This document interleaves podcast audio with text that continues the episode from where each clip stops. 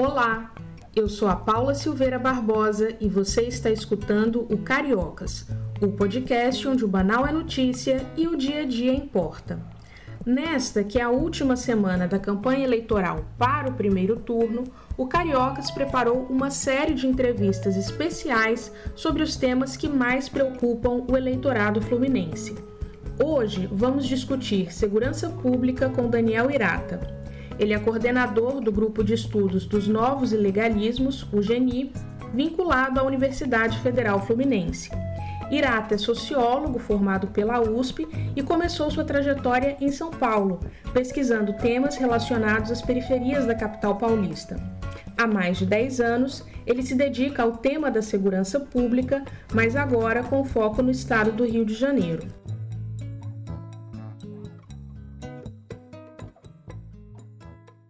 Eu acho importante começar falando da operação policial que aconteceu ontem no Complexo da Maré, né, aqui no Rio de Janeiro. Ela terminou com cinco mortos, com diversas pessoas feridas. A gente teve a interdição de vias super importantes da cidade. E segundo a Polícia Militar e a Polícia Civil, essa foi uma, uma ação conjunta de combate ao tráfico de drogas naquela região.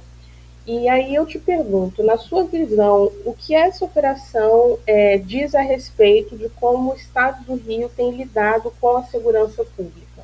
Bom dia, Paula. Prazer aqui estar é, tá falando com você. Agradeço muitíssimo o convite. É, diz muito, né, Paula? É, assim, infelizmente, nos últimos 35, 40 anos, é, há uma uh, quase que exclusividade das ações nessa área de segurança direcionadas para operações policiais que já se demonstraram é, é, bastante ineficazes, tanto para o controle do crime comum, os crimes contra o patrimônio, os crimes contra a vida, como também da criminalidade organizada. Tá? Mas essas ações elas têm um, um, um apelo infelizmente, eu diria, né, enfim, tem um apelo popular, um apelo eleitoral, é, elas de alguma maneira simbolizam, né, enfim, para algumas pessoas que algo está sendo feito. É, claro, nós que somos pesquisadores, nós, nós sabemos, isso não é nem motivo de controvérsia para aqueles que se dedicam sobre o tema, que essas operações realmente, elas, além de caras, né, além de ineficientes, elas são as grandes circunstâncias né, onde ocorre a letalidade policial. A maior parte das mortes por intervenção de agentes de Estado acontece justamente durante operações policiais. Então, não há nada que justifique a, a, a rotinização dessas operações. Né? Nós sabemos que, dado o contexto do Rio de Janeiro, por vezes é necessário que se realizem operações policiais. Agora, é, não dá para a política de segurança se basear quase que exclusivamente nisso. Né? Isso deveria ser, aliás, como é, foi é, é, determinado pelo Supremo Tribunal Federal, é, e nem precisaria ser, né? bastaria uma, uma própria é, consciência do próprio governo estadual que as operações deveriam ocorrer só em casos absolutamente excepcionais. Né? E mesmo durante esses casos, seriam necessárias algumas cautelas para a realização dessas operações policiais, que também já foram determinadas pelo Supremo Tribunal Federal, que não estão sendo cumpridas, ou seja, nem a decisão é, de restrição das operações policiais e nem é, é, a tomada das, das, devidas cautelas, elas acontecem e é por isso que a gente vê como ontem, né, uma chacina policial, mais uma chacina policial acontecendo aqui no Rio de Janeiro. Né? Agora, é, atualmente o governo do do Rio está sendo liderado né, pelo Cláudio Castro, que é do PL, de uma linha mais conservadora, vamos colocar assim. E em maio, é, o grupo que você coordena, né, o GENI, divulgou é, que essa gestão acumula, pelo menos acumulava até aquele período, né, 39 chacinas em apenas um ano de mandato. E duas delas foram as mais sangrentas da história do Rio. Foi a chacina do, Jacazé, do Jacarezinho e da Vila Cruzeiro. Bom, pelo que você tem podido acompanhar em relação aos candidatos ao governo do Estado, é, seja né, do Cláudio Castro ou de candidaturas que se colocam como alternativas, existe uma preocupação em reverter esse cenário? Eu, eu, olhei tanto o programa de governo do Cláudio Castro, como também do Marcelo Freixo, e, é, claro, existem é, é, diferenças muito é, marcantes nos programas, mas é, queria dizer aqui que é, não me parece que nenhuma das duas candidaturas coloca a questão é, da letalidade policial, da brutalidade policial, como central nas suas propostas. Ou seja, nós não temos, não é possível é, perceber nas propostas, né, algo, a, a, algo que se coloque no centro da política de segurança, o controle democrático da atividade policial.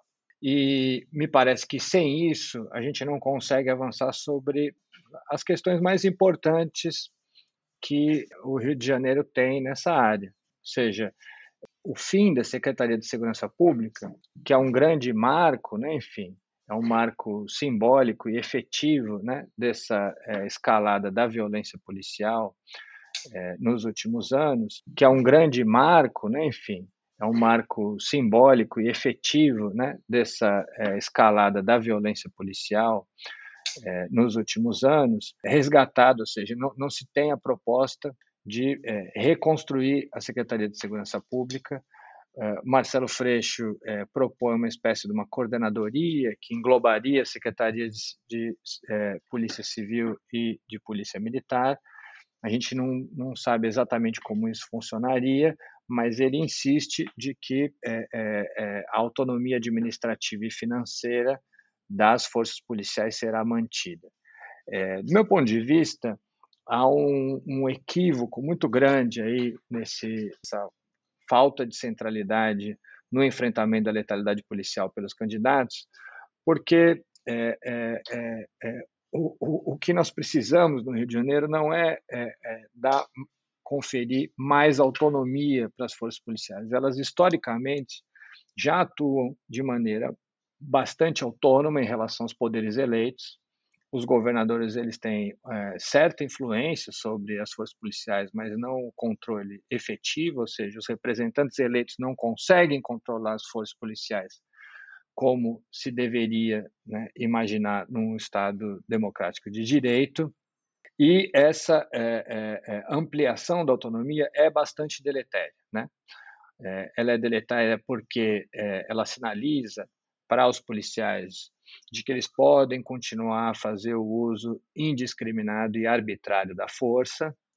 É, essa é uma das fontes da é, letalidade policial, ou seja, a letalidade policial acontece porque, em primeiro lugar, é, não se seguem né, os protocolos, não se segue as diretrizes é, estaduais, nacionais e internacionais de uso da força. O que nós temos, na verdade, é uma, é uma disposição absolutamente limitada sobre as vidas, sobretudo as vidas negras, pobres e de residentes em favelas aqui no Rio de Janeiro. É, claro que isso vem acompanhado também né, de uma ausência de responsabilização pelas mortes perpetradas por agentes de Estado, ou seja, o Ministério Público tem uma atuação é, tímida e, e, bastante ineficaz no que diz respeito à responsabilização desses atos. Então, quer dizer, é, não se segue a lei e não se tem consequência. Isso aí é, é realmente uma, um convite né, para que esse tipo de, de, de, problema permaneça. Mas, além disso, é, é importante dizer que é, a ausência do controle democrático da atividade policial também dá margem à corrupção policial porque aqueles é, é, policiais que não atuam nos limites estritos da lei, eles são estimulados a continuarem não atuando, e aqueles que atuam são desestimulados. Portanto, isso também joga água no moinho da lógica de formação das milícias, por exemplo. Então, de diversos pontos de vista, o que eu estou querendo dizer é não é possível a gente avançar nessa área sem enfrentar a questão do controle democrático da atividade policial. Isso significa um reforço é, dos controles internos, as corregedorias. Né? A gente teve aqui no Rio uma experiência da Corregedoria Geral Unificada, que foi bem sucedida e logo depois é, é, abandonada, junto com o fim da Secretaria de Segurança Pública. Nós teríamos que reforçar os controles externos, que a atribuição constitucional do Ministério Público, e o governo do Estado pode, poderia ou deveria né, fazer uma sinalização, cooperar com o Ministério Público, né, exigir que o Ministério Público atuasse de forma mais contundente no controle externo da atividade policial e o próprio controle é, social, que também compõe o, o, controle democrático da atividade policial, que diz respeito à participação né, da sociedade civil nesse processo, a transparência sobre os resultados que são é, esperados nessa área. E, de fato, o que a gente vem observando é cada vez mais um rompimento das mediações políticas entre as instituições estatais e a sociedade civil, e é, uma opacidade muito grande. Se decreta, a cada nova chacina, se decreta é, sigilo sobre é, é, os documentos que possibilitariam né, um olhar público mais informado sobre o ocorrido. Né? Então, quer dizer, é, eu lamento muito que, é, infelizmente, a gente não tenha um horizonte de resolução dessa questão que me parece que é absolutamente central, não só para a área de segurança, mas para todas as outras áreas, né, enfim, é, aqui no Rio de Janeiro. Enquanto você falava sobre isso, lembrei de uma questão recente, não só aqui no Rio, né, mas em, em outros lugares do país, que foi o uso de câmeras né, nas fardas dos policiais. Ao mesmo tempo que o governo Cláudio Castro tem esse legado aí das chacinas policiais, ele também, quando questionado sobre isso, apresenta essa cartada, vamos colocar assim. Do ponto de vista do controle social, né, do controle democrático, como você mencionou, da, das atividades dos, dos policiais, qual o impacto do uso desse tipo de ferramenta para reduzir a letalidade policial? Eu vejo com bons olhos o uso das câmeras corporais. Agora, tem algumas coisas que eu acho que precisam ser ditas, né? Primeiro, o governo Cláudio Castro está atrasado e muito atrasado com relação à compra e à instalação desses equipamentos. Isso foi postergado diversas vezes. Verdade que isso foi interrompido por um certo período pelo, pelo TCE, mas não foi só por isso que a coisa toda demorou. E é, o, o, planejamento anunciado até agora para é, utilização das câmeras corporais, é, ele me parece bastante insuficiente, porque, primeiro, Cláudio Castro já afirmou que não vai utilizar as câmeras durante operações policiais. Como eu disse, as operações policiais elas são as situações nas quais a letalidade policial ocorre. Ou seja, para que, que se vai usar essas câmeras? Vai se usar essas câmeras para fazer o patrulhamento em Copacabana, em Ipanema, no Leblon. A gente não precisa única e exclusivamente das câmeras, ou prioritariamente o uso das câmeras, para fazer o patrulhamento nas áreas abastadas da cidade. Porque não, não, não, há muito menos abusos, né, enfim, policiais nessas, nessas regiões. O que a gente precisa é das câmeras nas operações policiais e, particularmente, isso é, é possível de ser feito com os dados oficiais, dirigido para aqueles batalhões que têm é, indicadores de letalidade mais altos. Mas nada disso está sendo pensado.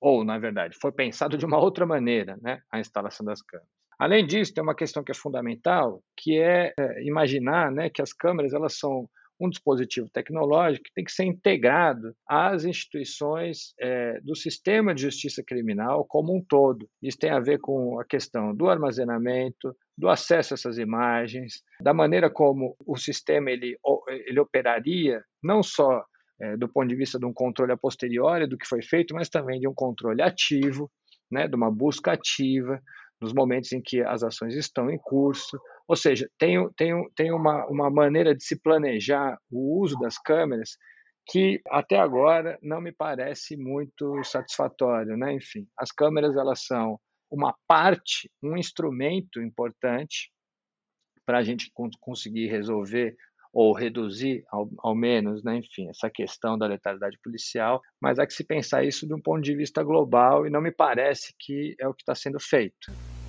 Agora, mudando um pouquinho o rumo da, da nossa conversa, eu queria abordar a questão da expansão dos territórios são controlados por milícias e por facções do tráfico de drogas. Esse é um problema que o Rio de Janeiro enfrenta há muito tempo, né? não é uma exclusividade dessa gestão, mas parece que agora ficou mais desafiador do que nunca. E eu falo isso, inclusive, com base no, no estudo né, divulgado pelo, pelo GENI, que identificou o aumento de 387% nessas, nessas áreas, então sob domínio de grupos paramilitares entre 2006 e 2021. E aí eu queria que você explicasse para gente quais fatores ajudam a gente a entender essa situação, por que chegamos ao atual cenário, como isso foi possível. Pois é, esse trabalho né, do mapa histórico dos grupos armados foi uma iniciativa do Grupo de Estudos dos Novos Ilegalismos, que eu coordeno, junto com o Instituto Fogo Cruzado.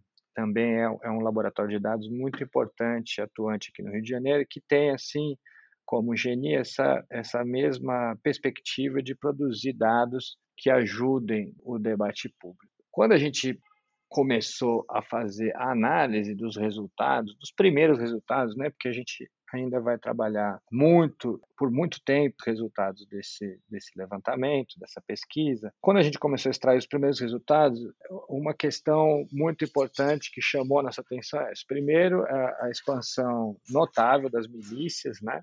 E segundo, como é um mapa histórico, ou seja, que vai ano a ano fazendo essa, essa, essa evolução do controle territorial armado no seu conjunto, pensar um pouco quais são os, os, marcadores históricos, quais são, quais são os processos que ajudam a gente a entender por que, que certos grupos expandem né, o controle territorial ou retraem. Isso fez parte da nossa análise é, no geral. Pensando especificamente a questão das milícias, é interessante a gente observar, para responder a sua pergunta, que tem dois momentos bem marcados de expansão das milícias, né? Ou seja, a expansão das milícias ela, ela não se fez de forma contínua nesses 16 anos que o, o mapa cobre, né? O período de, de, cobertura dos dados do mapa. Num primeiro momento, é, que vai ter início lá pela metade dos anos 2000, as milícias têm um rápido crescimento que é interrompido por volta de 2008. O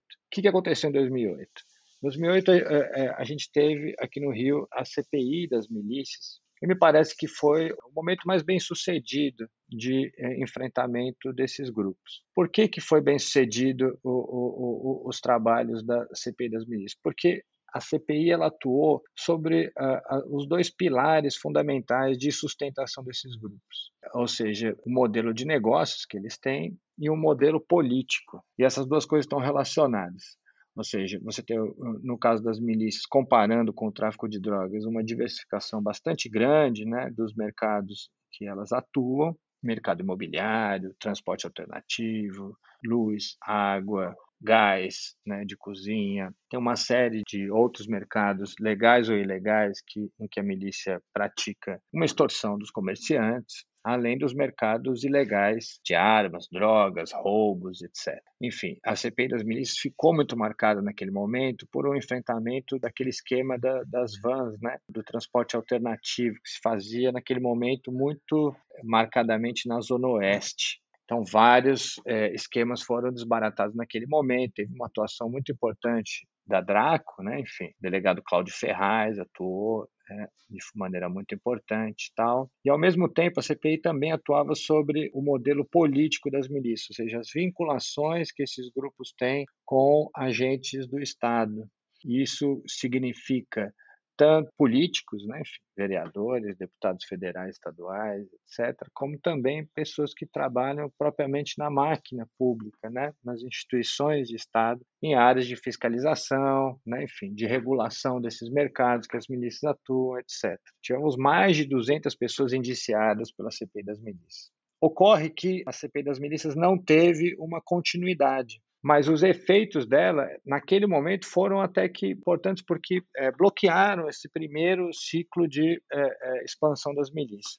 Quando a gente chega por volta de 2017, a gente percebe que há um novo crescimento das milícias, um crescimento ainda mais acelerado que o primeiro, né? uma expansão é, num ritmo muito grande. E aí cabe entender um pouco as razões desse segundo aumento nesse período. O que estava acontecendo é, é, nesses anos, né? da, da segunda metade do, dos anos 2010? A gente teve, em primeiro lugar, uma crise que levou o estado do Rio de Janeiro à falência, e aí as próprias forças policiais, né, os, os policiais já não recebiam né, seus, seus, seus rendimentos, seus salários. Né? A gente teve muita dificuldade na uh, administração, na gestão, né? enfim, dos recursos nessa, nessa área. As atividades ficaram praticamente paralisadas, e como resultado disso, a gente teve o pacote de recuperação fiscal e a intervenção militar, intervenção federal na área da segurança, que também foi uma resposta bastante é, é, insatisfatória no que diz respeito ao enfrentamento dos grupos armados. Né? A intervenção teve algum resultado né, é, no que tange ao roubo de cargas, ao atendimento desse, dessa demanda, né, enfim, é, patronal, uma demanda legítima, importante, mas do ponto de vista é, é, da atuação sobre os grupos armados, deixou muito a desejar. Né? Enfim, nós tivemos operações bastante brutais nesse período, mas sem nenhuma é, efetividade né, para o, o, enfrentamento dos grupos armados. Temos processos nesse momento que ajudam a gente a entender que são processos propriamente criminais, ou seja, o, Comando Vermelho estava em, em, em, guerra contra o PCC pelo controle da, da, das rotas do, do, do tráfico internacional de, de drogas. E temos também uma coisa que eu já mencionei aqui agora, o fim da Secretaria de Segurança Pública, que conferiu às forças policiais, que infelizmente tem muitos é, participantes nas milícias, uma autonomia que foi uma benção para é, a expansão desses grupos. Ou seja, quando a gente olha, em resumo, né, Paulo, quando a gente olha historicamente a, evolução dos grupos armados, e eu estou falando mais é, nesse caso das milícias, né, enfim, é, é possível perceber o que funciona e o que não funciona para o controle desses grupos. Então, não funciona né, enfim, é, a atuação autonomizada das polícias, não funciona a brutalidade policial. Por outro lado, funciona sim é, uma atuação direcionada para essas bases econômicas e políticas. Veja que é, tudo isso, pensando uma análise baseada em dados e evidências, isso, isso oferece né, indícios, oferece apontamentos que poderiam ser seguidos pelos poderes públicos. Mas não sei se serão. Esse é o problema. Né? E foi importante você mencionar essa questão da CPI das milícias, porque a gente está passando por um processo eleitoral que vai decidir não apenas né, quem será o próximo governador do estado, mas também quem serão os integrantes do legislativo, que podem atuar de maneira complementar no controle das, das Forças Armadas e também propondo políticas né, de, de segurança pública.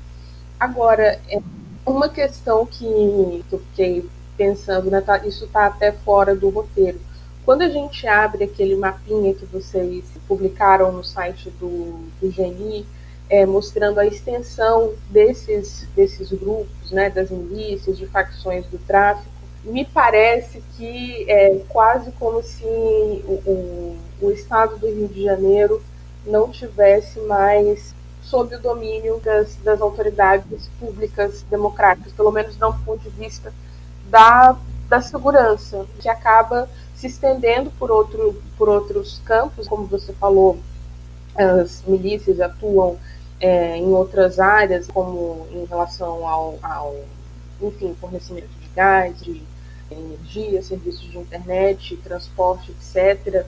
O que, que você pode nos dizer sobre isso? De fato, é, o Rio de Janeiro é, perdeu assim os governadores, né, a Assembleia Legislativa, de fato perderam o controle do Estado?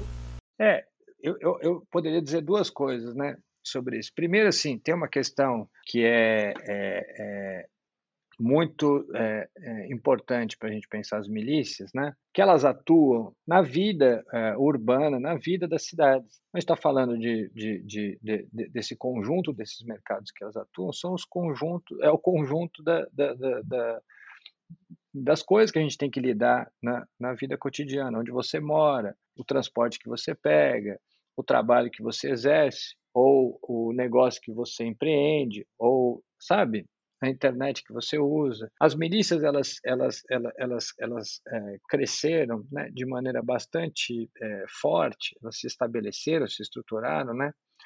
naquele momento de, eh, em que o Rio de Janeiro se eh, eh, arrogava né, o papel de, de, de, cidade sede né, de grandes eventos. Naquele momento nós tivemos investimentos públicos bastante importantes construção de equipamentos públicos, é, é, extensão de redes de BRT, etc., que é, apontavam muito fortemente para a Zona Oeste, onde estavam as milícias. Então, a cidade cresceu, ela se urbanizou é, é, nos lugares onde esses grupos estavam, e, portanto, tem toda uma urbanização miliciana que foi feita em conjunto com o crescimento da, da, da cidade. Então, é, eles construíam os prédios, né, enfim. Penso que o mercado imobiliário em si é um mercado de ocupação, de grilagem, de construção, de compra e revenda, de aluguel, é, a, até administração condominial a gente encontra a atuação das milícias. Né? E aí depois, como eu estava dizendo, o transporte que aquela pessoa vai utilizar para ir trabalhar ou para visitar seus parentes, né? enfim, os serviços que vai utilizar, as mercadorias que vai comprar, tem todo um, um mundo, né? enfim, que acaba é, ficando de alguma maneira vinculado às milícias. Tá? E é esse mundo que tem que ser é, é, desmontada. É necessário que a gente tenha mediação pública sobre esses mercados que incidem diretamente no cotidiano das pessoas. Não são as operações policiais, que, inclusive, elas são vetores de rompimento né, do fluxo cotidiano da vida, as operações policiais que impedem justamente as pessoas de irem trabalhar, de irem na, nos, em hospitais, as crianças irem na escola, etc, etc. Não são as operações policiais que vão ajudar nesse processo. O que a gente precisa ter é uma mediação pública é, efetiva, porque presença estatal me parece que nós temos, entendeu, Paulo? É, é, só que qual é a natureza dessa presença? Não adianta ser uma presença que funcione como forma de apoio para esses grupos. A gente tem que ter uma presença efetivamente pública, uma presença que, que não deixe, por exemplo, que as pessoas que moram é, nesses lugares paguem mais caro o, o, gás de cozinha. O gás de cozinha já é um item caro né, né, na cesta de produtos do, do, que as pessoas têm hoje em dia, e nos lugares onde as pessoas têm rendimentos menores, eles pagam mais caro porque há um ágio é, que as distribuidoras têm que é, é pagar para as milícias. Se a gente tivesse uma efetiva mediação pública, por exemplo, eu tomei como exemplo né, o, o, o, o gás de cozinha, a gente possibilitaria, né, enfim, essas pessoas de terem acesso a esse produto com um custo é, de mercado normal, né, enfim, poderem escolher os produtos que querem comprar, porque é, é, o controle territorial ele muitas vezes impõe uma formação monopolística desses mercados também. Então, quer dizer, é, é, é, regulação de mercados é uma coisa que tem impactos de letalidade muito menores e eles são muito mais, é muito mais efetivo para a gente pensar tanto a, a, as bases econômicas como também as bases políticas, né? enfim, das, das milícias, né? reforçar esse é, é, sistema de fiscalização.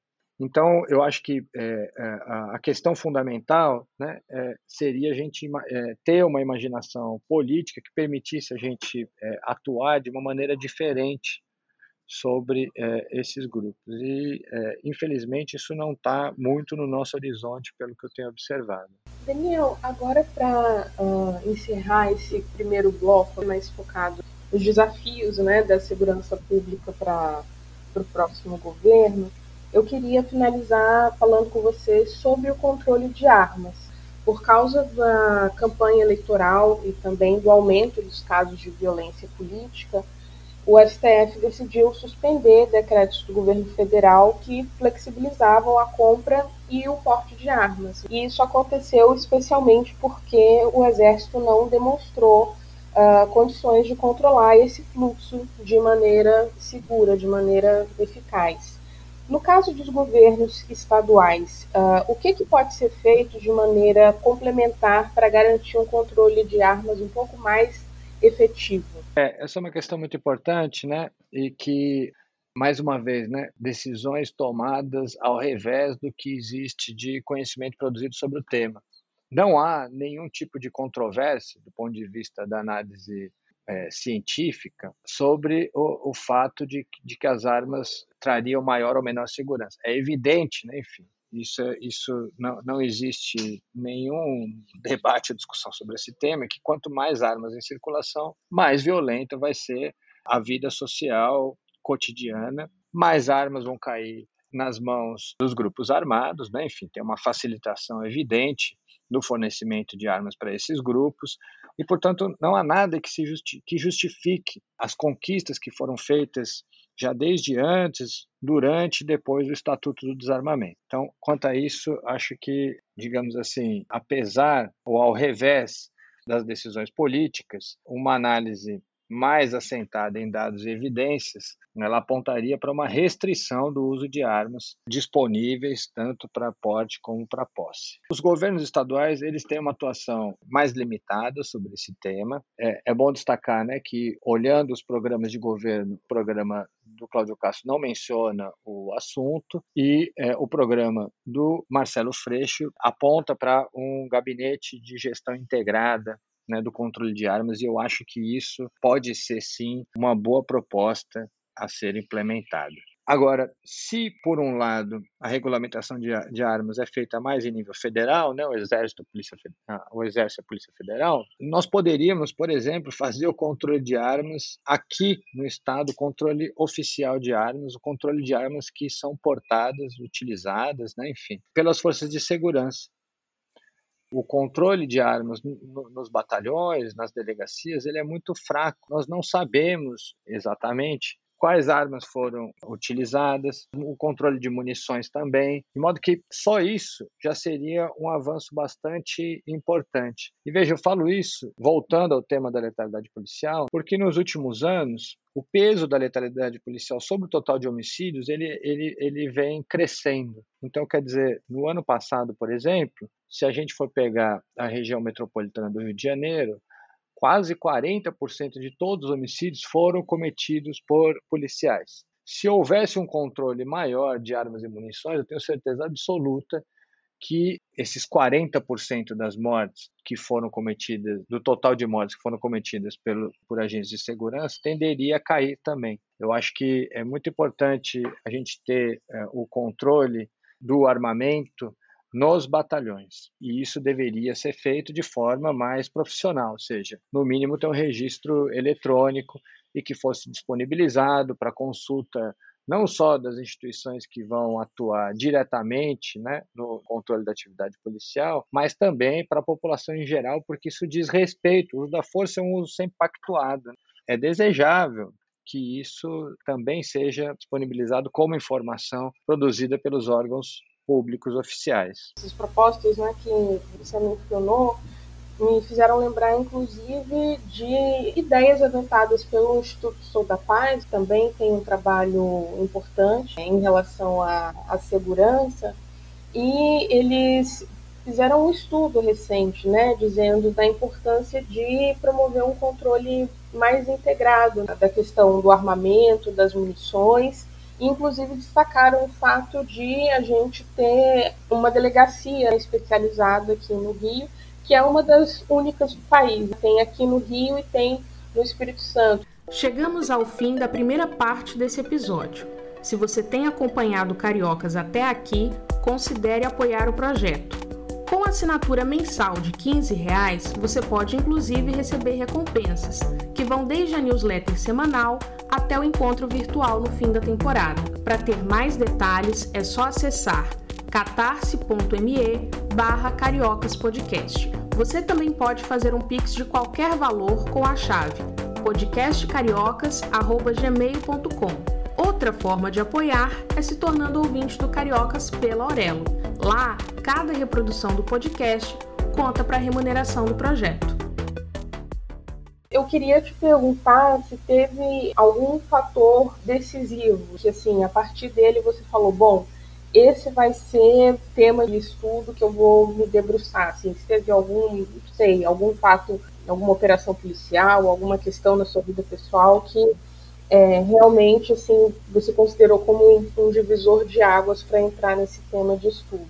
Não, na verdade não, não teve um, um, um fato, um evento pessoal que me levou a estudar esse tema. Foi uma questão é, mais de pesquisa mesmo, ou seja, quando eu estava trabalhando com a questão do, do futebol de várzea, né, enfim, percebia, né, enfim, porque eu fazia trabalho de campo semanalmente, eu ia para circulei né, na cidade inteira, nos torneios, nos festivais, nos campeonatos, e eu percebia que isso era uma questão é, importante, não só porque é, vários é, das pessoas é, envolvidas né, na, na prática do futebol, do samba e tal, tinham, por exemplo, é, é, eram egressos do sistema penal, trabalhavam, né, enfim, em mercados formais ou informais, legais e ilegais, mas também o quanto que é, a atuação das forças policiais nesses lugares, né, enfim, ela acontecia de forma é, bastante intensa e brutal.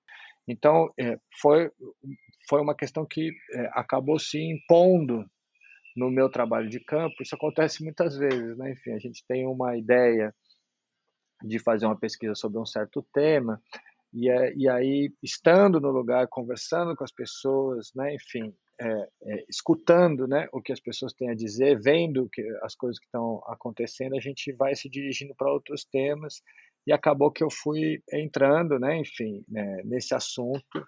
Claro, pela importância que isso tem do ponto de vista é, de ser uma questão é, é, pública de primeira ordem, eu acabei enveredando por esse caminho. Então, digamos que foi que eu posso dizer que isso se impôs como é, tema de pesquisa ao longo do trabalho de campo e ao mesmo tempo eu fui percebendo da é, centralidade é, dessas questões na agenda pública, política, né? Então foi uma, foram, foi um pouco por esses dois vieses que eu acabei me especializando nessa área. Como você falou no, no início, foram 15 anos que você já está dedicado em alguma medida com essa com essa temática. E você falou sobre algumas continuidades que a gente observa, seja lá no estado de São Paulo, né, de onde você veio, seja aqui no Rio de Janeiro, algumas continuidades de políticas, de ações, de omissões também do poder público que acabam perpetuando né, esse, esse cenário bastante problemático na segurança pública. Levando isso em consideração e também toda a dificuldade de se é, produzir pesquisa no, no Brasil, o que é que tem te motivado a continuar, apesar dessa, da continuidade desse cenário tão desafiador nessa área? Essa área de segurança pública é muito difícil, né? E ela digamos que não é exatamente uma área que é, deixa a gente muito esperançoso com relação ao futuro. Mas, ao mesmo tempo, é, eu acho que quando a gente observa né, a mobilização toda que é feita ao redor desse tema, e o impacto que ele tem sobre a vida das pessoas, não tem como a gente ficar é, indiferente ao tema. Então, aqui no Rio, por exemplo, é de se notar e é digno de, de, de nota de importância, por exemplo, o, o movimento dos familiares de vítimas de violência de Estado, os movimentos de favela, quer dizer, que são as pessoas que sofrem dos efeitos os mais perversos, né, de, desse fracasso das políticas de segurança, que tiveram é, familiares vítimas, que carregam né, consigo as marcas, enfim, é, da injustiça, muitas vezes, né, enfim, ou na maior parte das vezes, porque os seus casos não são resolvidos, porque eles mesmos que têm que correr atrás para fazer com que os processos caminhem. Então, eu acho que quando a gente olha né, toda a mobilização da sociedade civil. A sociedade civil fluminense ela é vibrante, ela é qualificada, ela tem muito a dizer nessa área, né? ela conhece muito bem quais são os gargalos, os problemas, as questões que estão envolvidas nela. Eu acho que isso é, é uma coisa que dá realmente bastante força para que todo mundo continue é, atuando nessa área, ainda que de forma, é, enfim, que é difícil, né? Porque é difícil. Bastante complicado, né? Como você mencionou, é difícil a gente ter esperança quando olha para essa situação. Né? E acho que talvez até outras questões, né? Por exemplo, quando conversei com Flávia Oliveira sobre economia também, né? Ela falou é, escolhi viver no Rio né, com, com, as dores e as delícias de se viver nesse lugar, mas de fato complicado ter, perspectivas positivas sobre o futuro. Talvez seja a certeza, né, a, a, a nossa conexão com, a, com o fato de que a realidade não vai, não vai se modificar tão fácil que nos motive né, a, a continuar o trabalho. A urgência dessas questões e a necessidade de continuar fazendo esse trabalho de formiguinha até que, até que a gente consiga resultados, mesmo que a gente não veja agora, né, mas que as próximas gerações possam ter resultados, né, dos trabalhos que a gente tem feito agora. É, exatamente isso. Quer dizer, caminhar na direção correta já é um grande passo, ou parar de caminhar na direção errada, me parece que já é um grande passo para a gente começar o enfrentamento adequado dos problemas é, aos quais a gente se dedica, que dedica a vida, dedica o trabalho, dedica o nosso tempo, né, enfim, nossa energia, etc. A Flávia de Oliveira, ela, ela trabalha na área de economia, mas também trabalha muito, né, enfim, essas questões de segurança pública e é uma das, das mentes mais lúcidas a esse respeito do meu ponto de vista, né?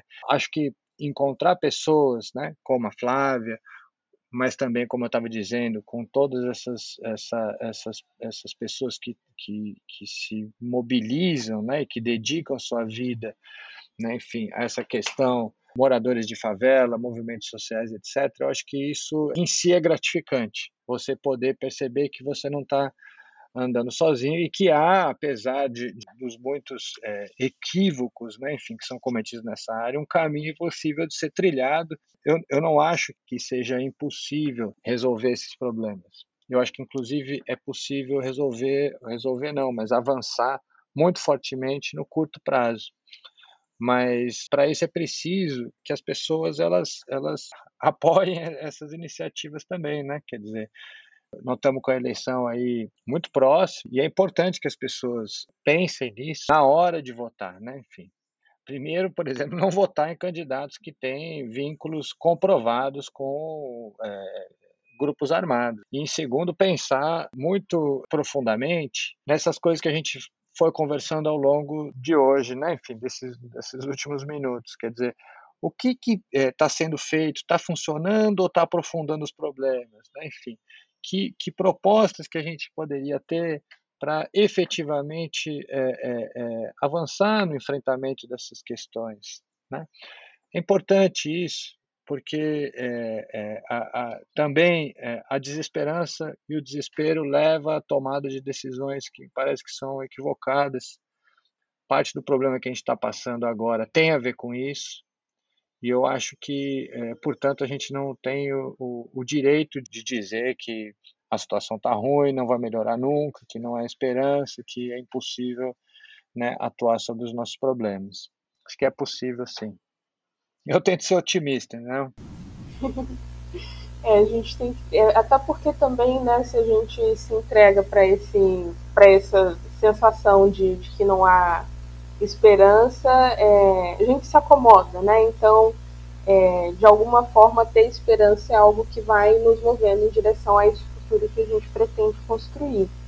Mas, é, Daniel, eu encerrei minhas perguntas e queria te agradecer muito, né? Acho que a gente conseguiu levantar as principais questões sobre, sobre a segurança do Rio e quais serão os desafios da próxima gestão é, e também da própria população, né? Porque acho que independentemente de quem saia vitorioso, a sociedade civil tem um papel importante no, no controle, na fiscalização dos, dos, governantes eleitos. E, bom, queria deixar o espaço aberto para você, uh, de repente, acrescentar algo que você considera importante, eu não tenha perguntado, e também deixar os contatos do GENI, como você falou, é importante apoiar essas iniciativas, então fica à vontade para usar esse espaço como você quiser.